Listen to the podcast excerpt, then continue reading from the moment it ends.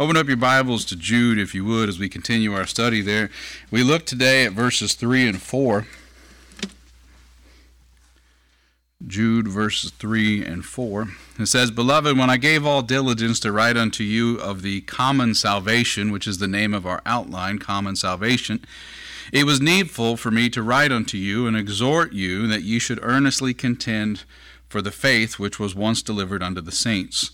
For there are certain men crept in unawares, who were before of old ordained to this condemnation, ungodly men, turning the grace of our God into lasciviousness, and denying the only Lord God and our Lord Jesus Christ. Heavenly Father, as we consider our text, Father, I just pray you'd remove all distractions, that you'd equip our hearts to uh, handle that which you've given us, the burden or the load that you have for us this day. Give us understanding, be merciful unto us, and increase our faith, Lord, as we continue to travel through this book. Reveal unto us, Father, the dangers, the warnings that you have for us, and help us to be faithful enough to follow. We ask these things in Jesus' name. Amen. Now, the uh, a word in uh, Bible study and, and developing sermons that most use, maybe you've heard of it, maybe you haven't, is hermeneutics. Uh, and this is really the establishing of a book. Who wrote it? Where did they write it? Who were they writing to? When did they write it? What was the purpose of the writing? And so on and so forth. I didn't present that to you when we went through verse 1 and 2. This was the salutation of the book. But I want to give it to you now because the writer himself speaks directly of writing. So the only part of the, the, the hermeneutic setup that we've gone over so far is who the writer likely is.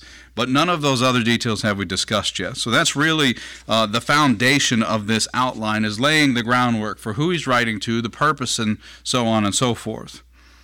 Now, these th- two verses that we're looking at today, we have read these quite a bit, but focusing on the common salvation part, uh, and I'll likely get caught up in the uh, and the parts that I usually get caught up in anyhow, the lasciviousness of it all and everything. Uh, but I want to really focus on the common salvation, what he's writing about, the details of this letter that we might find most important to us. The first thing we want to look at is who this letter was for. Uh, we today in 2023, as we read a book in the Bible, we say, Jude. This book's named after its writer, Jude. And it's written as one of the 66 books, and it's written for the reader.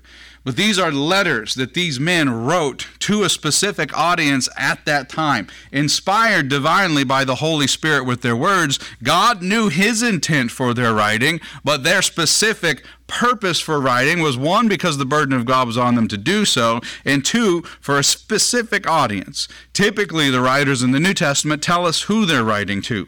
Uh, Dr. Luke tells us of, uh, of his audience, the person he's writing those letters to, and there are commentators that, that break down what that name means and who he actually might have been writing to. But if you look at the beginning of Luke's uh, account of the gospel, as well as the beginning of Acts, he reveals there the name of the person that he's writing to. So keep that in mind as Paul writes. It's pretty easy to break down his letters because he tends to spell it out in the very first couple of verses. He thanks them and then he says, This is who I'm writing to. And Paul's probably where man got the idea of hermeneutics to begin with because Paul usually early in his letters will tell us why he's writing. Uh, he, he, doesn't hide that very often. But what we have from Jude here, and the very first thing we'll look at, as I said, is who the letter is for. Our previous verses, verse 1 and 2, prove that he's writing to born again Christians. He's not writing to the whole world. And uh, while we're on the subject, not the whole world will be saved. Not something you're going to hear in every pulpit this morning, but it's the truth of God's Word. And who Jude is writing to here is not just born again Christians, but truly born again Christians who, like even today, are experiencing persecution. If you call yourself a born again Christian and you do not experience persecution, you are either a light under a bushel that is hidden and others don't know you are a Christian, or you yourself are wrong and you are not a Christian. The man hates light, prefers darkness. We saw that in John 3. And he will seek to squash you. The accuser stands daily, as we've said over the recent weeks, ready to accuse you before God the Father himself. But if he's not, then you're not elect. Then you are a threat to his domain, to his goals. Uh, you're just another block he's building his empire upon. We do not have a specific church listed here. Jude doesn't say that he's writing to the church in Corinth or the church in Philippi or the, uh, the church in Ephesus. We just know that he's writing to born again Christians. And it likely might be because of the scattering that was a result of the persecution that began with Saul before he was converted on Damascus Road that scattered the churches out of Jerusalem. And again, while we're on that subject, it was the purpose of God because he told them to go forth in the commission to all nations, teaching and preaching and expounding upon what he had done and baptizing in the name of the Father, the Son, and the Holy Spirit. They were commanded to go, not just to the edges of Jerusalem, but to all the world.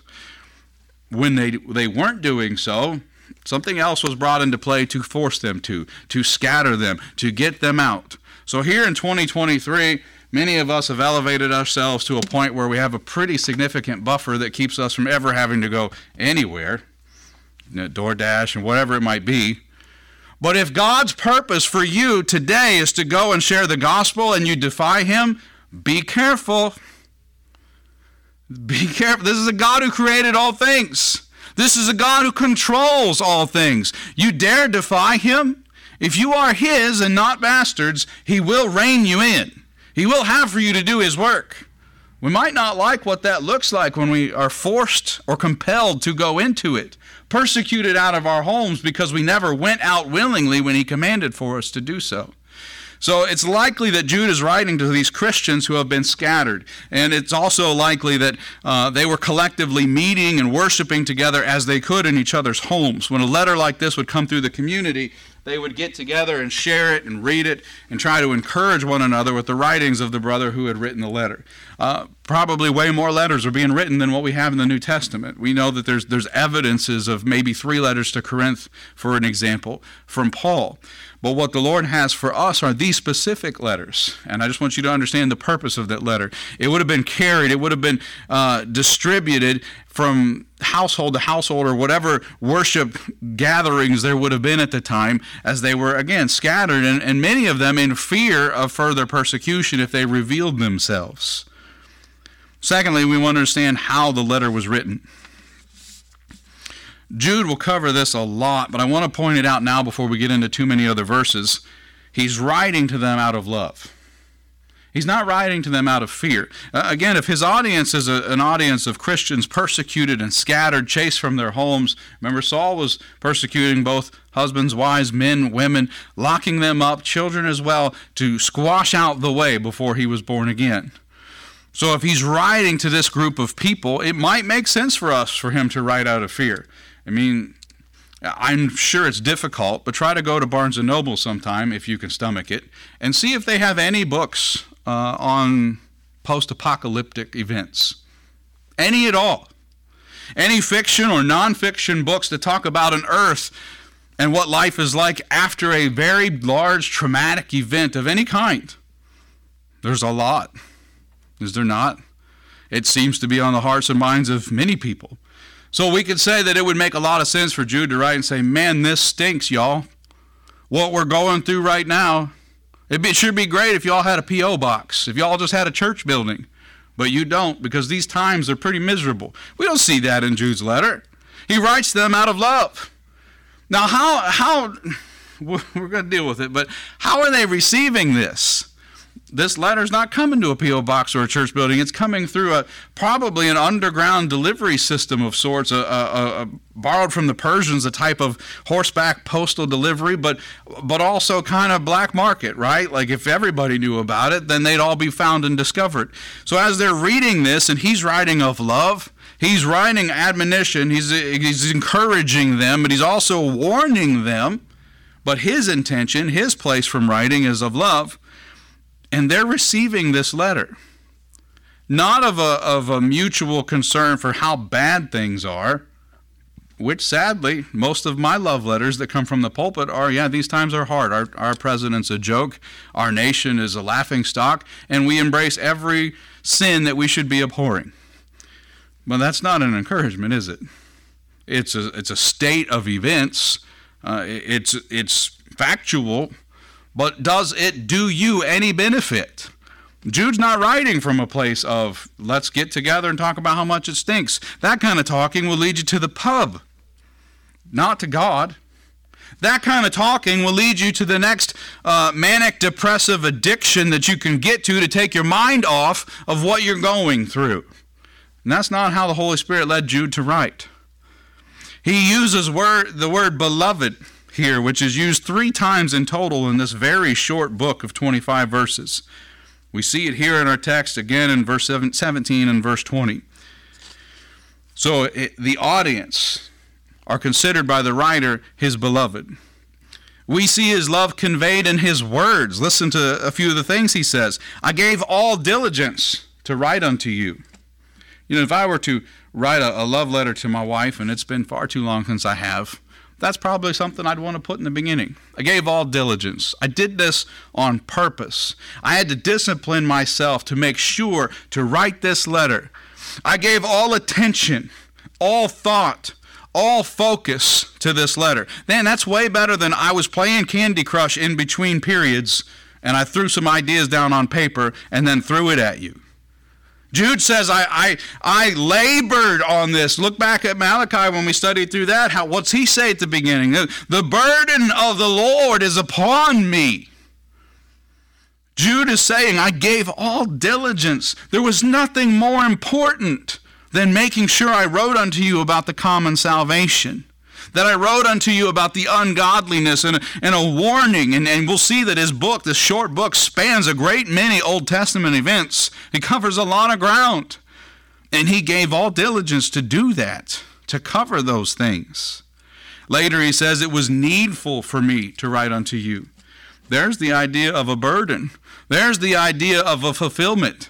For me to write this letter it was needful. It was a fulfillment for me. I had to do this. There are certain other evidences that we'll see as we go through the book, but again, uh, love is conveyed in his title for them. Love is conveyed in his title for God. Love is conveyed in his addressing of them and in his addressing of why he wrote this letter. The Holy Spirit directed his mind and gave him a burden to write this letter all godly writers should write out of a, from a place of love. Uh, I, I, tell you, it's probably one of the greatest challenges I've seen since becoming editor of the Banner is not just finding ways to fill a 24-page paper, but trying to at times understand why the writer felt we needed to print this article. What is their motivation? I, I can't get inside their heads and understand their hearts, but you can read in a lot of writers' writings whether or not this is coming from love for God's people, for God Himself, for godly instruction, or if they're just trying to straighten somebody out. Go look at some old examiners, beloved. It's not above our writers, myself included, to have a desire to do that. But godly instruction is received when written out of love. And that should be our intent. If you're writing to one another, if I'm writing to you, or if we're sharing the writings of others in the paper itself. Uh, there's need for writings of instruction, writings of doctrine, and there's two huge doctrines we'll get to later in Jude that he does cover. And the Lord led him to do that with his intentional writing of love. This is the best that we can hope for when witnessing of Christ, that it be delivered in love and received in kind. I think what stops many of us from witnessing as we should is the fear of being rejected. The, the fear of maybe putting out there our hearts, our love, maybe that thing that we are most passionate about, and it should be, and then having somebody spit upon it and say that it is of no value. Understand that in, earlier in your life, if you were here and born again, it was of no value to you until the Lord made it to be so. But they have to hear it. The general call has to go out for it to ever be made effectual. We must hear the gospel. It's hard to not be held back by that fear, but you're set free by this truth. You're not slave to that fear anymore. Think of the times that Jude's writing in. None of us, I assure you, have ever experienced the times in which Jude is writing in. Not just Jude as the writer, man, if it, if it gets back that he's the one that wrote this and where he's at and sort of thing, but to those who are receiving it. Think of the times they're experiencing. Think of what they're going through. The next knock on the door could be the one who's going to rip you out of your house because of what you believe and really make you pay for it. I don't I don't want to get into the gruesome details of that in this particular study. But it wasn't a, a slap on the wrist, to say the least. In this third verse, we see Jude use the word exhort, which is a word we see often throughout Scripture. However, here it is the verb form of the noun paraclete, which gives us a direct, uh, direct connective tissue to the Holy Spirit. It's not simply uh, giving an exhortation. He is directly connecting the Holy Spirit to this exhorting that he's speaking of.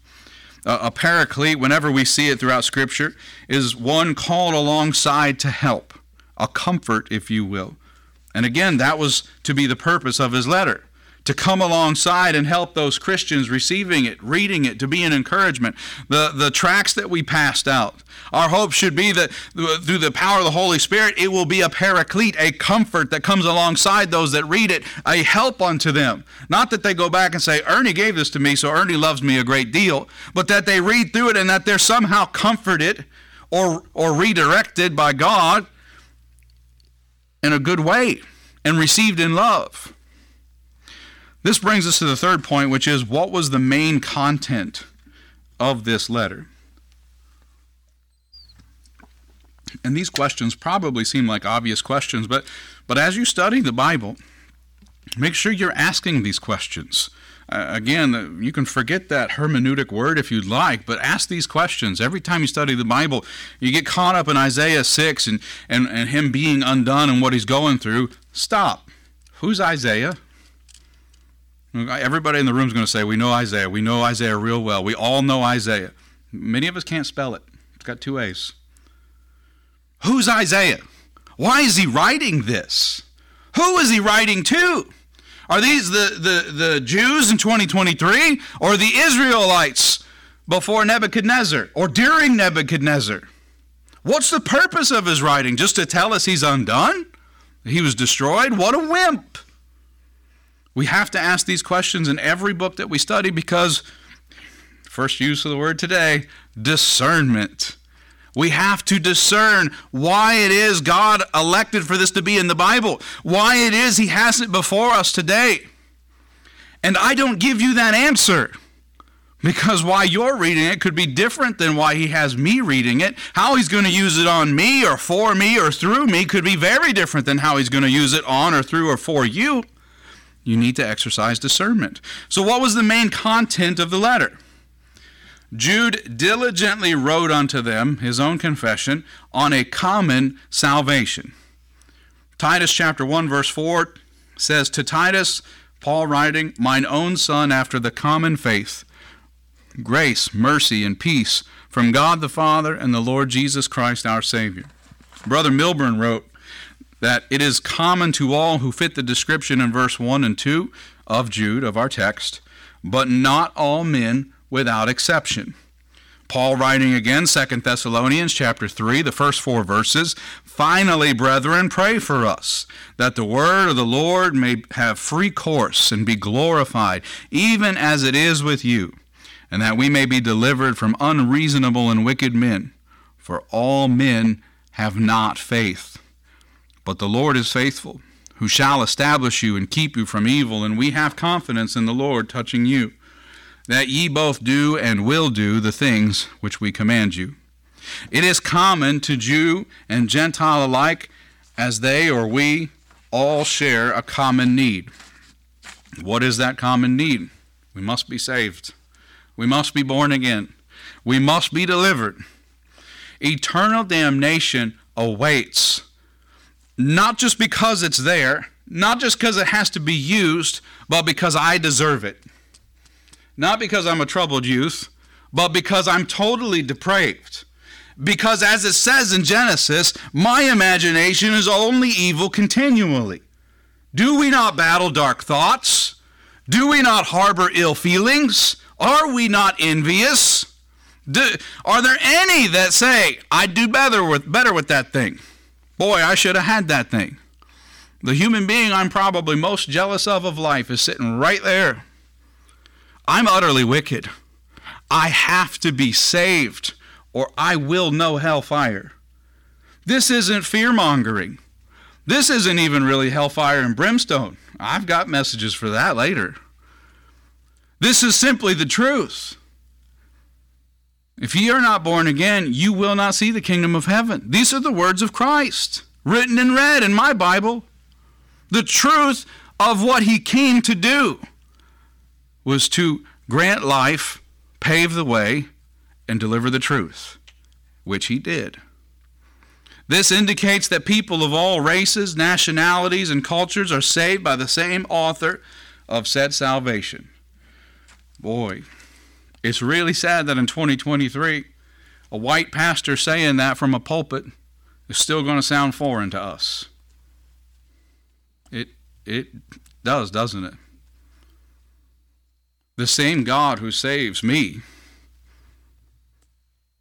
is the only God who's ever saved a black man, the only God who's ever saved a Native American or an Indian. Uh, DC may not use that word, Cleveland may not use that word. I still use that word. They still use that word. He's the only God who's ever saved any human of any nationality, of any skin color, in any language, and they've only ever been saved by the hearing of the gospel. This is the confession of this book. This isn't one uh, a hopeful liberal trying to get the whole world to embrace one another. This is simply the truth of Scripture. It breaks my heart that in most of our sister churches, we all look like this. One or two, three maybe, that don't. What are we preaching differently? What are we afraid of? What are they afraid of? Because there's one God, one hope, one salvation. He did not go from camp to camp setting up different churches. He went to one earth and set up one church. This isn't a sermon of universalism. This isn't a sermon of the invisible church. Christ set up a real church. He was a real head. And he didn't have to say, whatever your skin color, come unto me. He said, if ye are heavy burden, overladen, come unto me and you will find rest. He said, if ye thirst, we're the ones that said, well, what if the black guy is thirsty? What if the short person is thirsty? What if the giants are thirsty? They'll drink a lot of water. And the answer was the same Come unto me. Come unto me. Come unto me. This author of said salvation uh, he, makes clear three very distinct things that are crucial faith in God and the gospel being number one.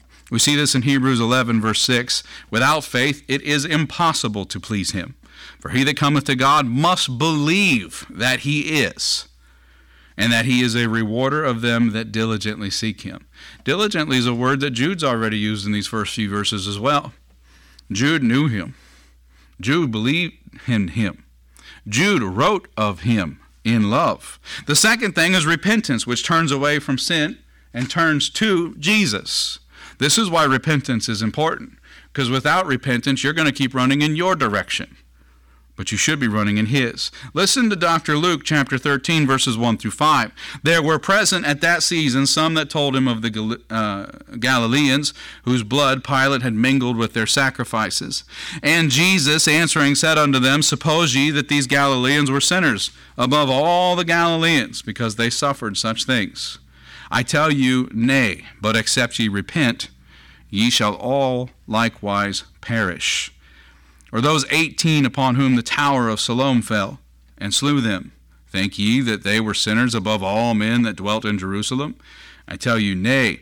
But except ye repent, ye shall all likewise perish. This is one of my favorite places in Scripture because we, we tend to do like Job's friends a lot of times. That church doesn't have a pastor. Must be some evil, wicked sin. That woman doesn't have a husband. That man doesn't have a wife. Those two don't have any children. They never look happy. Must be some great evil sin in their life. And Jesus points out, except ye repent, ye shall likewise perish. It's not some great evil sin in their life, it's sin in their life. And sin is in your life. and my life. And unless we perish, except we, or, or unless we repent, except ye repent, we shall also likewise perish. You don't need a great evil, wicked sin above all other sins to need to repent. You need but one. Some say unto themselves, Well, I'm not that kind of sinner. Let's start there. Repent of the lie. Just repent. John and I were talking. He's he and I were raised Catholic. He's a lot of questions, and I'm glad for that. And beloved friends, if you're a regular visitor here, first time watcher, whatever it might be, questions are good. Ask those questions. You're not going to get those answers unless you ask those questions. Why, why be baptized? What's the significance of all the way under submission unto the water and sprinkling, dousing, a light mist from one of them Cedar Point fans? Is that baptism? Ask those questions. I was telling them about uh, some experiences in temperance. It was an older couple. I'll tell this quickly. It was an older couple came every single Sunday. They, they were they had trouble making midweek, but they tried. But they came every single Sunday, and they said, "Pastor, we want to join the church." That process, in case you've never heard it, usually involves sitting down, talking about whether they've ever been baptized before, where they were baptized before, and then usually results in if they were baptized somewhere else, what kind of baptism was it? Because as you might recall when I first got here, there are certain elements that have to be in place. The proper authority has to be a true church of the Lord. It doesn't have to have all the right words, but they have to be uh, fitting the description the Bible has for the church is like. They have to be a proper candidate. This is not one who's almost saved that just needs to take a bath. This is one who is saved, that is yearning to be faithful unto God and join the church. So the proper authority, the proper candidate, and the proper mode. Okay? What was your baptism? Well, they had a little bowl of water and they flashed in my eyes. That's not the proper mode. We're going to have to rebaptize you. Ask the question that's on your heart, beloved friend. Well, that's ridiculous. Let's do some study of how we got to be called Baptists to begin with. We hold true to it, it's a landmark of what we believe. Our baptism needs to look like John's baptism because that's how we've been instructed. All the way under Christ Jesus went when John the Baptist baptized him. If it was good enough for Christ, it's good enough for me. And if any of those three things aren't there, I'll start filling the tub. We'll start heating the water with the authority of the church and their blessing. We'll get you baptized. This couple said, Okay, when do you want to do it? Now, that one didn't have a heater, but it did take nearly three days to fill. And I put in the time, and they never came. They never answered the phone again. They never came to the door when I knocked. We never saw them again. And John said, Why? Because to the common man, that seems a little ridiculous. You, you're already saved. Why wouldn't you submit? That's the problem, right? That submission part. It's not the embarrassment or the shame of getting wet. I don't really, after this long, believe that it's the embarrassment or shame that you, they feel duped, that they got the wrong baptism before, or that they're going through all of this again. My own son's gone through it twice he may end up having to do it again. If it's not a true profession, if he wasn't truly saved, he will go through it again, Lord willing. I think it comes down to, and he made this point, we're not willing to submit. We're not willing to stand and tote the banner and say that this is what I believe and stand for. Because then we're a city on a hill. Then we're light exposed. You got to repent. You got to come away from the direction you're headed in. Come away from your, because what's down the road of your direction is shame, is fear, is doubt. But if you're over heavy laden and burdened, he's got rest. If you're thirsty, he's got drink. Come unto me. About face, dear soldier, pursue after Christ Jesus. Thirdly, the confession of faith in Christ, the Son of God. Acts 8, verses 35 through 38 says Then Philip opened his mouth, and he began to preach unto the Ethiopian eunuch Jesus Christ. The eunuch was already studying the Word of God when, before the Spirit led Philip to go unto him. But he preached unto him Jesus, not from a different book, not from a different place. He didn't say, close that thing. You don't need that KJV. Let me tell you. No, he preached from where he was at. And he preached Jesus. How hard is that, preacher? He's in every book. Uh, even Esther, where he's not named, he's not mentioned, he's there. It's not hard. The hard part is dying unto yourself and opening this book. The hard part is asking the questions. And as they went on their way, they came unto a certain water, and the eunuch said, See, here is water. What doth hinder me to be baptized? Philip said, If thou believest with all thine heart, thou mayest. Proper candidate. Philip, I should point out, is a is not a eunuch. He's a, a deacon with the authority of the church. Proper authority. The eunuch says, I believe that Jesus Christ is the Son of God. This is his confession. And he commanded the chariot to stand still. They went down both into the water, proper method. And we can argue what those words mean if you'd like later.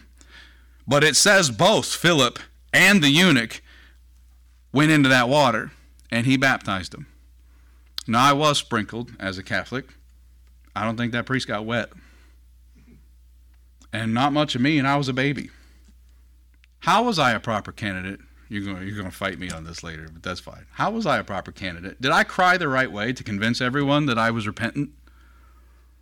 Are you born again? Ah!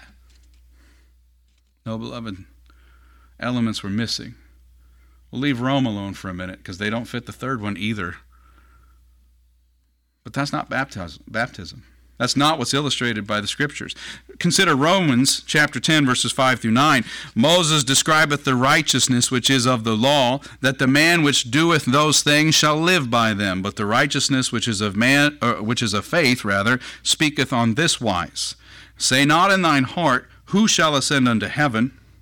That is, to bring Christ down from above.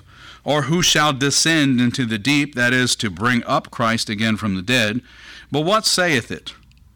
The word is nigh thee, even in thy mouth and in thy heart. That is the word of faith which we preach, that if thou shalt confess with thy mouth the Lord Jesus, and shalt believe in thine heart that God hath raised him from the dead, thou shalt be saved. What does baptism picture? It hadn't had one in a while. So, um, as a refresher, baptism pictures this very thing. Christ Jesus actually dying, being fully buried, and us rising again out of the waters with Christ Jesus. Baptism inherently is not just a Baptist thing, and we aren't the only one that do the proper mode either. But it is a sign of faith. It is strong support of your confession. It is the beginning of your stand. Admittedly, it's not a perfect stand because none of us will ever be sinlessly perfect, but it is the beginning of saying, I want to be teachable. I want to follow thee. Jacob, as we've been studying on Wednesday, still tried to do his own thing for 20 years after a vision. And we would still say, Boy, if I had that vision, I wouldn't be so unfaithful. I'd have done everything different than Jacob did. No, you wouldn't have. You might have done it worse. You might have come away from Laban with three wives five wives, and so on. You may never have come away from Laban at all. It is not common in price, this salvation. The price for salvation could not have come at a greater cost. It was the blood of the spotless, blemish free Lamb, Jesus Christ. It is, not the, it is not common as it can be found down any random alley. It is not common in that it can be purchased at any random market, which it seems like soon we'll have 2 Dollar Generals, and neither one of them will have this salvation. And I checked, it's exactly one mile apart. I don't, I don't know why we're getting that. Maybe y'all can explain that to me later. It is not common in that it is frequently given to all. In fact, nothing about salvation is common at all. Hebrews chapter 9, verses 23 through 28 says, It was therefore necessary that the patterns of things in the heavens should be purified with these, but the heavenly things themselves, which with better sacrifices than these. For Christ is not entered into the holy places made with hands, which are the figures of the true, but into heaven itself now to appear in the presence of God for us. Now, there's many times which I've said, Can you do what Jesus did? Here's one of them. Can you do that? Can you appear before God Himself on behalf of the living? On behalf of the lost? It goes on, nor yet that ye that he should offer himself often, as the high priest entered the holy place every year with blood of others, just simply rolling forward that sin debt. For then must he often have suffered since the foundation of the world, but now once in the end of the world hath he appeared to put away sin by the sacrifice of himself. And as it is appointed unto men once to die, but after this the judgment, so Christ was once offered to bear the sins of many, and unto them that looked for him shall he appear the second time without sin unto salvation. Those priests that uh, did those blood sacrifice were rolling the sin debt forward until the next offering. And what were they rolling it forward to? The cross. And we do the Lord's Supper in remembrance of him in remembrance of the cross, looking back to that one sacrifice that was made for our sins. Perfect sacrifice, offered by a perfect high priest. Who was it? Pontius Pilate? No. Jesus said that God hath the power to deliver me here. You have no power. Jesus took himself to that cross. Jesus offered himself on that cross, and it was Jesus who gave up the ghost, proclaiming, It is finished. Our only part was making it so expensive with our own sin. Jude is writing to come alongside his readers and encourage them by calling to remembrance the New Testament system of doctrine. Well, here we go. Preacher's going to talk doctrine. You know what doctrine is? You know what the doctrine is that's being spoken of throughout the New Testament? Faith. Faith. Now, some may now no longer like faith because they hate the word doctrine so badly. But this is what every writer in the New Testament is speaking of faith. I.e., believing in that Christ who was lifted up for our healing. This is what Jesus told Nicodemus during that late night meeting they had in John 3. I must be lifted up. I must be exalted. We read it in an earlier text today already that he was exalted by God the Father. It was recognized, and like Moses with the brazen serpent, when we look upon him and believe that he is, we are healed. And that is doctrine, that is faith. Remember his prayer, his prayer Jude's prayer was that they would earnestly contend for that doctrine, that they would earnestly contend for the faith. Seeing then what this faith is, let us be reminded again that the word contend means to agonize or strive for. Oh, we're so close to the end, so we're going to have to keep pushing through here. Luke 13, 24, strive to enter in at the straight gate, for many, I say unto you, will seek to enter in and shall not be able. Paul references this same fortitude in his writing to the Philippians. Philippians 1:27, "Stand fast in one spirit, with one mind, striving together for the faith of the gospel, the doctrine of the gospel." Milburn wrote that it signifies the utmost effort of the will through never and uh, uh, through through nerve. I misquote your former pastor through nerve and muscle to overcome all competitors. The compound word is to fight standing upon a thing which is assaulted, in which the adversary desires to take away. Vigorous defense of the truth and positive attack on error is the duty of every Christian. Indifference to error is a sign of liberalism. Consider that for a moment. Standing upon a thing which is ever assaulted. This is one standing in the light. This is one standing unashamed of his Savior, his Master, his Lord. Beloved, what we are fighting for has split homes.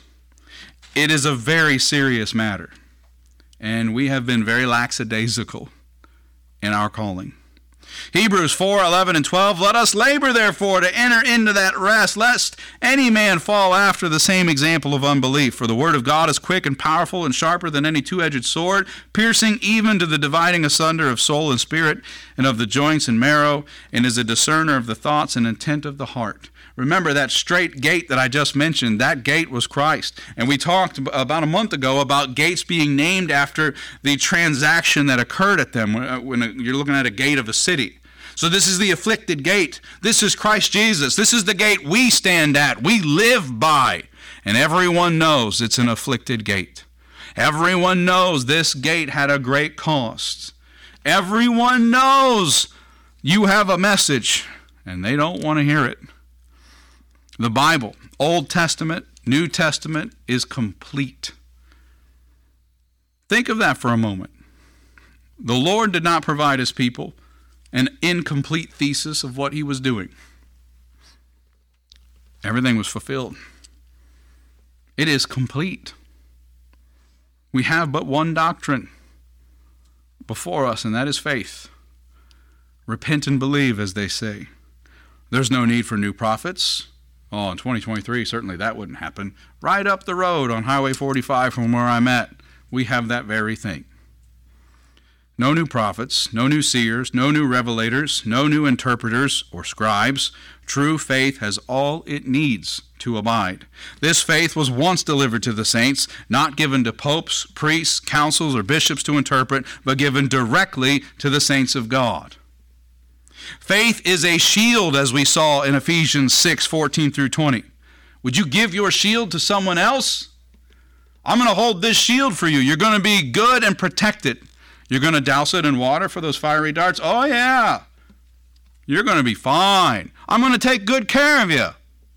You're going to treat this shield like I would? You're going to get up before me and ever be ever ready? Oh, yeah. You should not surely die. As we taught recently, it is our responsibility to ensure our shields have been soaked in the Word and prepared for Satan's fiery darts that are surely in the air already, hurtling their way, making their way through the breezes for your very heart, for your testimony to be burned up. We will look next time at the certain condemned creepers that Jude speaks of next. Pray for this book. Pray that this book will make a difference in your heart, that it'll have an impact on us. Pray that we're not going to walk away from this building the same today, that the Lord will make a, a way for you, set you free by the truth.